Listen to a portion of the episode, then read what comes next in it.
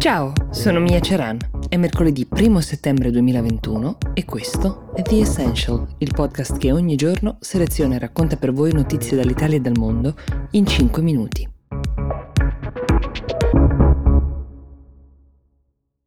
Ci sono delle immagini che sembrano proprio fatte per rimanere nella storia, forse quella del generale Chris Donahue, che è l'ultimo soldato americano ad essersi imbarcato sull'ultimissimo volo in partenza dall'Afghanistan un minuto prima della mezzanotte di lunedì, è proprio tra queste.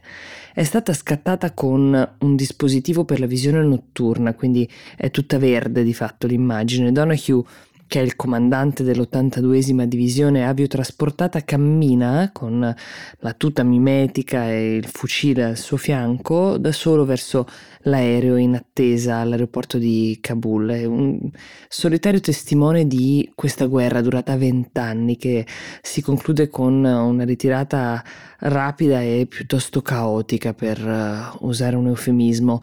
Questa immagine l'ha scelta proprio il Pentagono, l'ha twittata poi il segretario di Stato americano e potrebbe essere affiancata a quella che già esiste di un generale sovietico, quello che guidò una colonna corazzata attraverso il ponte dell'amicizia verso l'Uzbekistan quando l'armata rossa fece la sua ultima uscita dall'Afghanistan, era il 1989. Gli Stati Uniti, dopo la Russia, sono la seconda superpotenza mondiale a lasciare questo paese, dal quale in questi giorni sono state evacuate in fretta e furia 123.000 persone e questo è uno dei numeri che resterà un po' a valutazione di questa operazione complessiva, ovvero quante persone sono state messe in salvo e quante invece sono state lasciate indietro.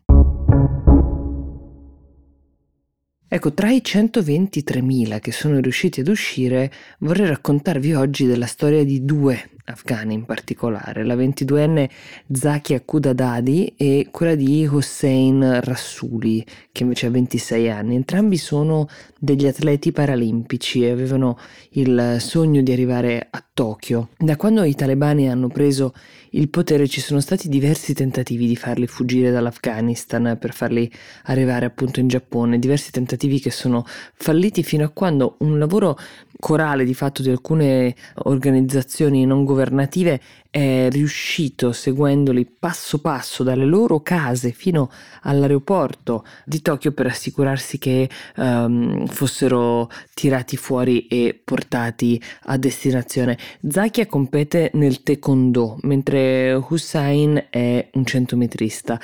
La bandiera afghana aveva sventolato comunque a Tokyo in apertura dei giochi paralimpici nonostante ci fosse chiaramente incertezza sul loro arrivo visto quel che stava accadendo nel loro paese negli ultimi giorni.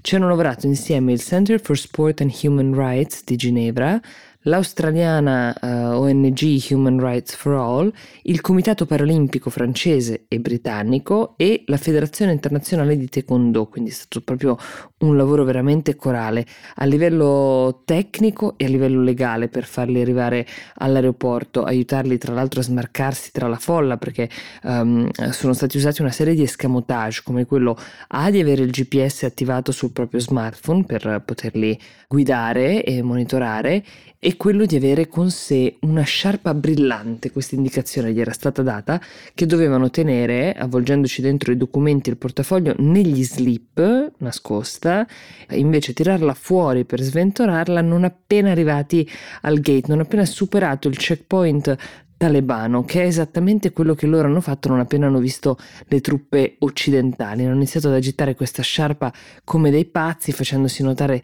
dai militari. Con uh, un ponte aereo passando da Dubai sono arrivati fino a Parigi, lì sono stati accolti, sono stati dati loro dei vestiti, hanno fatto dei controlli medici, gli interpreti li hanno aiutati a completare i documenti che servivano per arrivare fino a Tokyo. Loro sono stati nascosti per una settimana uh, e potete immaginare quanto quanto questa storia potesse essere appetibile anche ai giornalisti, ma quanto fosse pericoloso raccontarla. In questa settimana continuavano ad allenarsi all'Institut National du Sport, che è un centro di eccellenza francese, cercando di tenere la concentrazione sulle gare che li attendevano. Immaginate questo scollamento, questa difficoltà nel cercare di rimanere concentrati sullo sport nel momento in cui nel proprio paese d'origine sta accadendo quel che stava accadendo e dopo un viaggio di questo genere. Stiamo parlando di due ragazzi che generazionalmente sono figli di un Afghanistan che aveva intrapreso un'apertura, un percorso diciamo anche di secolarizzazione che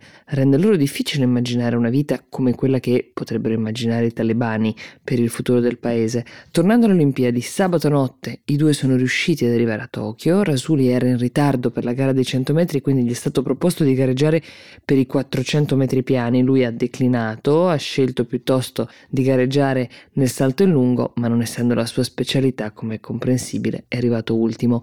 La Kudadadi invece la ragazza gareggerà domani. Adesso i due vengono tenuti ovviamente a distanza dai giornalisti. Craig Spence, che è il portavoce del Comitato Paralimpico Internazionale, ha detto che gli atleti non vengono qui per avere una copertura mediatica. Certo, il loro benessere, la loro salute mentale sono la priorità e questa è la ragione per cui ad esempio il Comitato Paralimpico ha deciso di non farli incontrare con i giornalisti, però loro sono di fatto già due star, vivranno protetti nel villaggio paralimpico fino alla chiusura delle competizioni che è prevista per il 5 di settembre.